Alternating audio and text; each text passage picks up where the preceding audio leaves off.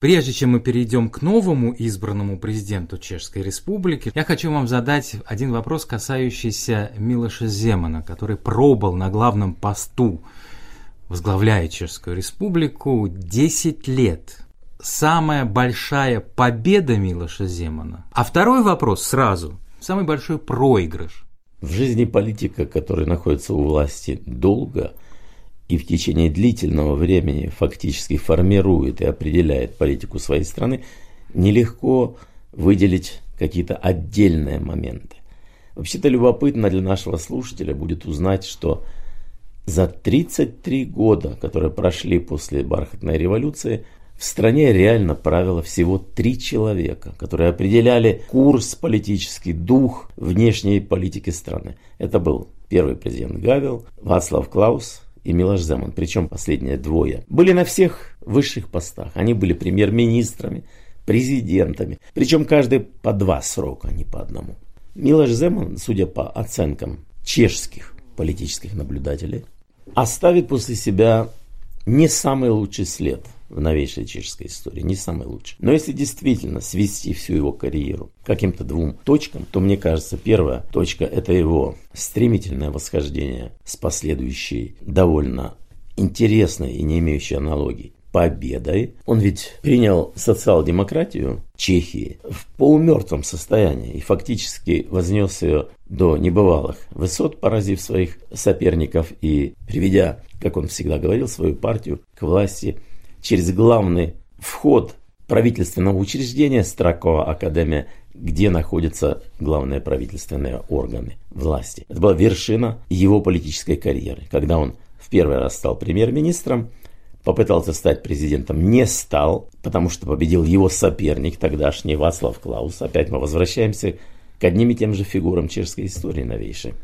Но, проведя какое-то время в внутренней эмиграции, можно так сказать, он снова вернулся на вершину власти, став президентом и проведя на этом посту два срока. Что любопытно, в отличие от своего первого и второго предшественников, Милош Заман умудрился на своем посту радикально поменять позицию. Вообще 10 лет провел этот человек, проводя фактически антизападную, пропутинскую и прокитайскую политику, причем сознательно вполне. Он награжден какими-то смешными орденами российскими, причем лично Путиным. Он награжден какими-то орденами китайскими во время своих визитов в Китай. И, все, и всякий раз он убеждал общество в том, что это правильно.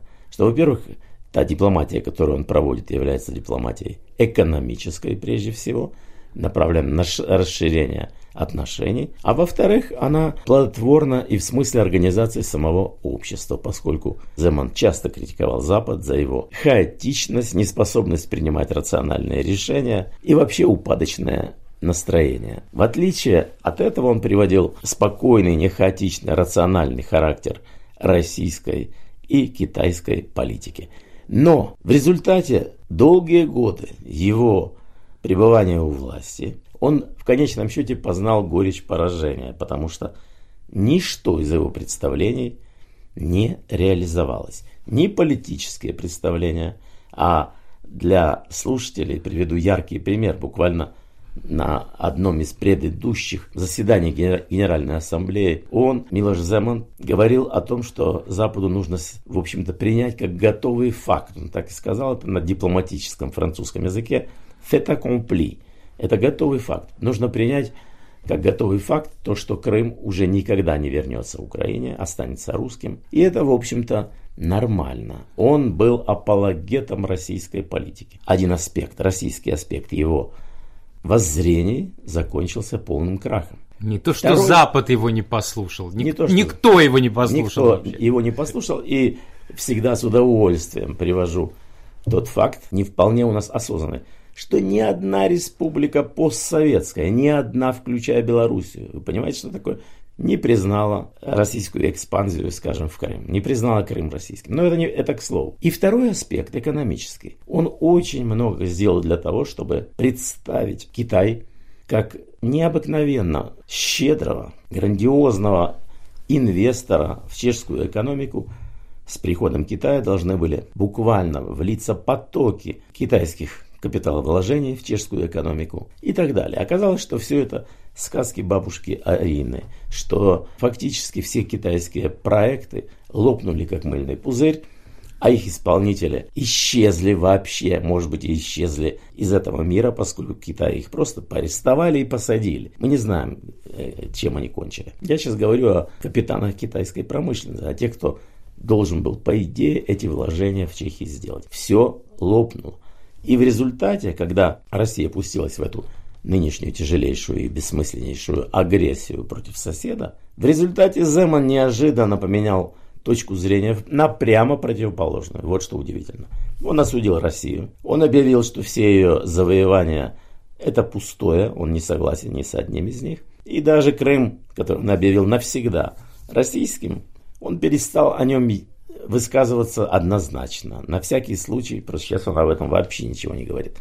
И вот с этих слабых позиций, с позиции человека, который ничего не спрогнозировал в истории, а это я подчеркиваю особо, потому что Милош Земан очень гордится своей профессией прогностика. Так вот, Земан уходит как человек, который кругом проиграл, который ни в чем не смог доказать свою правоту и вынужден был согласиться с тем, что все его проекты остались, говоря по-русски, прожектами, всего лишь фантазиями. С Милошем Земаном связан еще один факт, Институт прямых выборов президента в Чешской Республике. Его начали обсуждать, а потом вводили сначала именно для того, чтобы Милош Земан не попал в кресло президента, а в результате именно этот институт его и привел в главное кресло страны. На ваш взгляд, Чешская республика от введения института прямых выборов выиграла или проиграла, или мы еще не знаем? Скорее всего, мы еще не знаем, но в принципе судьба прямых выборов крайне интересна. Она многое говорит об обществе, о его состоянии. Вообще-то институт прямых выборов или прямой демократии, иногда ее называют референдарной демократией швейцарского типа, крайне сложен. Это, как говорится, не всем дано. Это дано ограниченному количеству стран, обществ, в Европе буквально нескольким, нигде в Европе не оправдал себя принцип прямой демократии, нужно понять. И везде в Европе оправдал себя принцип представительной демократии, когда какие-то единицы территориальные избирают своего представителя, а те уже потом собираются в какой-то орган власти. Обычно он называется парламент. Вместо того, чтобы избирать напрямую или президента, или какие-то мелкие, более мелкие, низшие органы власти. Ну, например, там старосту в своем селе. Естественно, это ближе к народу, да? Но когда мы переносим это вверх по этой вертикали власти, мы оказываемся в тупике, потому что, скажем, представители одного села знают своих людей, свои потребности и так далее. Но для чего же им объединяться с представителями 20 других сел, где эти люди такие же дилетанты, как все остальные? Они ничего не знают о проблемах города, который находится в 100 километрах от них. Понимаете? И сам принцип, он оказывается ложным. Ложным оказывается подход. А в данном случае мы имеем дело с тем, что одного человека, президента, избирает вообще весь народ. То есть мы перепрыгиваем через ступеньку представительной демократии. Но э, народу, населению приятно думать, что он избирает своего главу. Очень приятно думать. Ему кажется, что каждый, кто имеет возможность подать голос, что он уже участвует в принятии жизненно важных решений всего общества. Это, конечно, одна из видимостей. Но Милош Земан будучи прекрасным оратором, именно того типа, который называют народный трибун, он умеет манипулировать сознанием масс, он прекрасно говорит, говорит без ошибок и не поправляясь, у него блестящая память, была во всяком случае до сих пор. Все это позволило ему вполне использовать институт прямых выборов президента и стать президентом дважды. Причем, чем больше пространства политического ему удавалось подмять под себя, тем яснее становилось для экспертов, что сам принцип прямых выборов сомнителен по меньшей мере. Может быть, 10 лет еще пока недостаточно для того, чтобы вынести последний суд над этим институтом. Но то, что он не вполне оправдал себя, очевидно. Позволю себе сказать, что начинается в Чехии второй этап жизни Института прямых выборов президента. Четвертый президент по счету, по именам и второй напрямую выбранный генерал в отставке Петр Павел. Человек занимал достаточно высокие посты, профессиональный военный. Говорят, оценивают очень высоко его дипломатические способности. Но не политик, человек, который никогда не возглавлял политическую партию, не вел за собой никакого такого рода объединения. Противоположность, как кажется, Земану. Что можно ожидать от нового главы чешского государства, основываясь на том, что произошло, основываясь на его, например, избирательной кампании, его первых шагах, которые были достаточно активны сразу после избрания и до сих пор, хотя бы начиная с такими резкими заявлениями по поводу канцелярии президента. Милоша Земана, что там будет проверка, что, в принципе, Пражский град тоже нужно проверять на присутствие жучков и, и так далее, и так далее. Бог знает, что мы еще услышим. Не только проверять, но и проветривать. Он собирается проветрить Пражские град. И мне это кажется вполне логичным. Дело в том, что Земан и его предшественник слишком долго занимали комнаты Пражского града, поэтому, несомненно, оставили в атмосфере руководство Пражским градом свой отпечаток, очень глубокий, сильный отпечаток. И Петер Павел должен будет поставить эту канцелярию президента по-своему слегка, администрацию по-русски президента. Если говорить о его возможностях, это яркий, но не первый случай, когда не политик становится руководителем страны, высшим руководителем.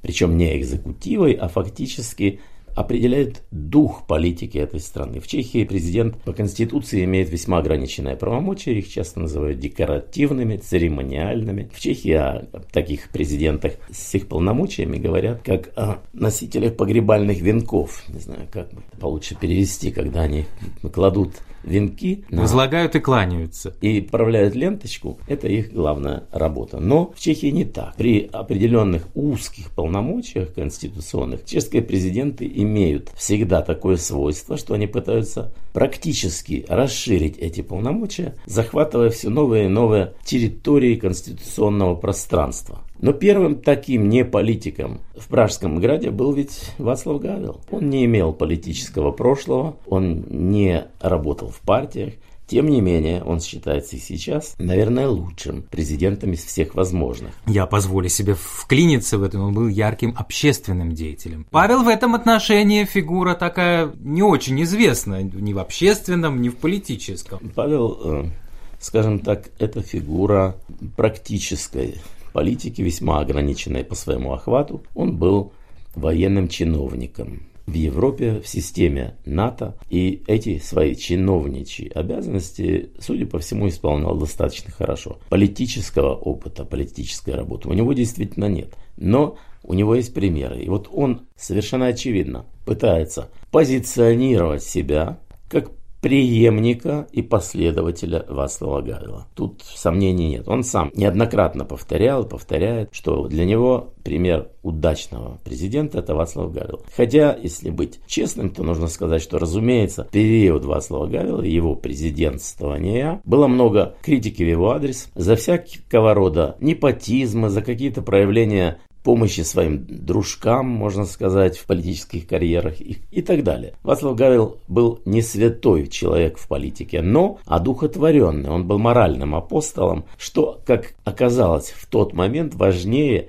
чем очень точное выполнение каких-то политических предписаний. Он был интуитивным политиком. Вопрос весь в том, и мы не имели возможности пока еще убедиться в этом, да и познать глубоко, кто будет тот круг людей, который будет э, советовать генералу в отставке Петру Павелу. И когда обозначится этот круг, а это очень важно, знать, кто правит реально за спиной президента или, допустим, советует президенту, как нужно править хорошо – когда мы это познаем, мы сможем сказать, будет ли его президентство достаточно успешным или нет. Сейчас он хорош тем, что он приходит, можно сказать, перенимая наследие своего предшественника, а оно скорее выглядит как развалины, чем как град, чем какая-то система, на которую можно опереться. Новому президенту придется разгребать эти завалы, эти развалины в значительной степени. И мы в ближайшее время сможем понять, насколько он хорош или плох. В принципе, задел у него хороший. У него есть прекрасные связи в структурах Европейского Союза и НАТО, НАТО особенно. И потом, чем он подкупил общественность, которая все-таки голосовала за него, в таком числе, которое по чешским меркам является невиданными. За него проголосовала больше, чем в любой момент голосовало за его предшественника. Более трех миллионов, три миллиона, несколько сот тысяч человек, отдавших голоса за него. Почему?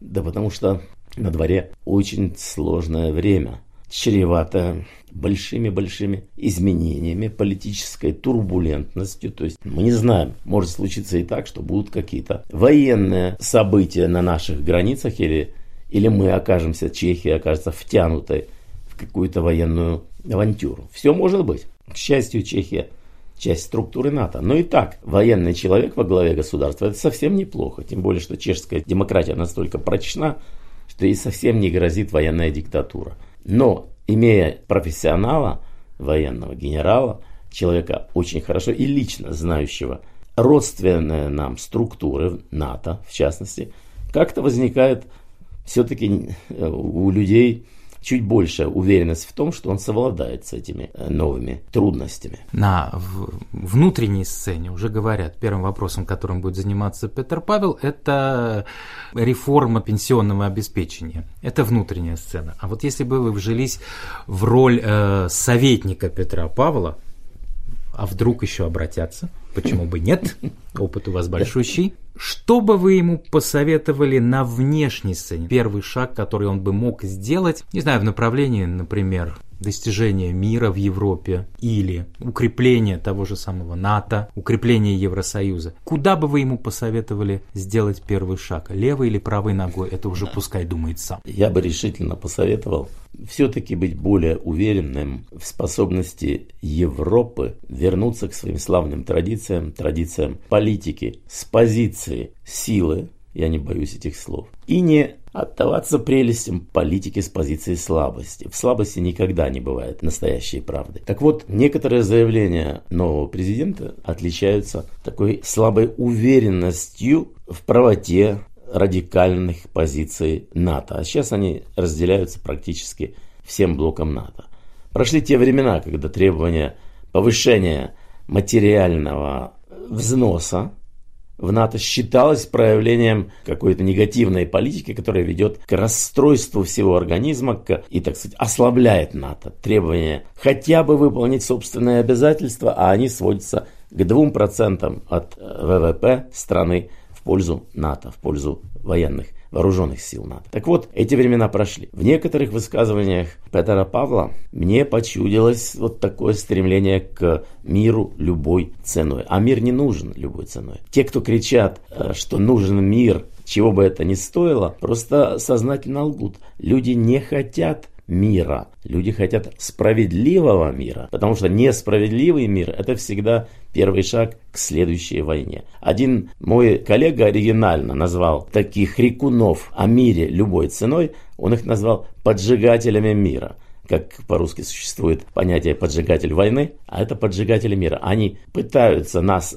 заманить в ловушку псевдомира любой ценой за счет справедливости, за счет ощущения правоты. Мы уже помним, что плохой мир, типа Версальского и так далее, всегда был всего лишь первым шагом к новой войне. Человек не может жить в ситуации, когда он не чувствует этот мир как справедливый. Так вот, если э, новому президенту Чехии удастся избежать этой ловушки. И наоборот, вести себя по отношению к недругам западного образа жизни, западных ценностей, вести себя жестко, однозначно, то я буду считать, что он выполнил свое предназначение.